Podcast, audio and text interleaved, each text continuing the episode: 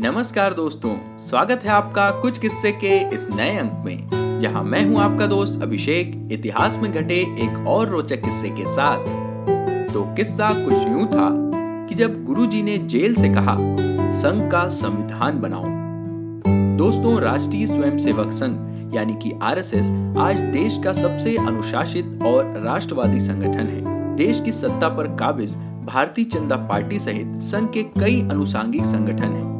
जो भारत की तमाम गतिविधियों पर गहरा प्रभाव रखते हैं। अक्सर विदेशियों और विपक्षियों के लिए भी ये बात बड़ी कौतूहल का कारण बनती है कि ये संगठन इतना बड़ा होने के बावजूद अनुशासन कैसे बनाए रखता है।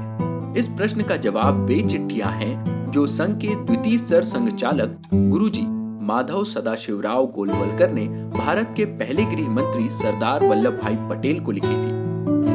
किस्सा सन 1948 का है। तब गांधी जी की हत्या के सिलसिले में संघ के तत्कालीन सर संघ चालक गोलवलकर जी को भी बंदी बना लिया गया था।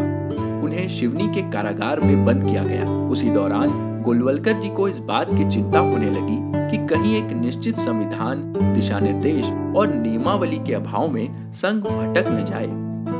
उनकी चिंता स्वाभाविक थी, क्योंकि तब वे जेल में थे और उन्नीस सौ इक्यावन में जनसंघ के गठन के बाद श्यामा प्रसाद मुखर्जी भी कश्मीर में बंदी बना लिए गए थे। तब गुरुजी ने गृह मंत्री सरदार पटेल को चिट्ठी लिखी। पटेल गुरु जी का बेहद सम्मान करते थे। इसलिए उन्होंने भी निरंतर जवाब दिया। इन पत्रों के आधार पर ही संघ का आधिकारिक और विधिवत विधान बना। उसके बाद संघ और अधिक अनुशासित होता चला गया। दोस्तों, राष्ट्रीय स्वयंसेवक संघ से जुड़े ऐसे ही किस्से आप सुनते रहेंगे हमारे साथ। लेकिन आज का किस्सा बस यहीं तक। अगर आपको ये और हमारे पिछले किस्से पसंद आ रहे हैं तो इसे अपने यारों दोस्तों के साथ ज़रूर शेयर करें। अपनी प्रतिक्रियाएँ हमें कमेंट्स के ज़रिए बताएँ। और अगर इसी तरह के और भी रोचक किस्से आप सुनना चाहते हैं तो हमारे चैनल कुछ किस्से को सब्सक्राइब या फॉलो करें और नोटिफिकेशन ज़रूर ऑन कर लें, क्योंकि अगले किस्से में आपको बताएँगे कि किस स्वतंत्रता सेनानी ने जेल में सीख ली थी चार क्षेत्रीय भाषाएँ।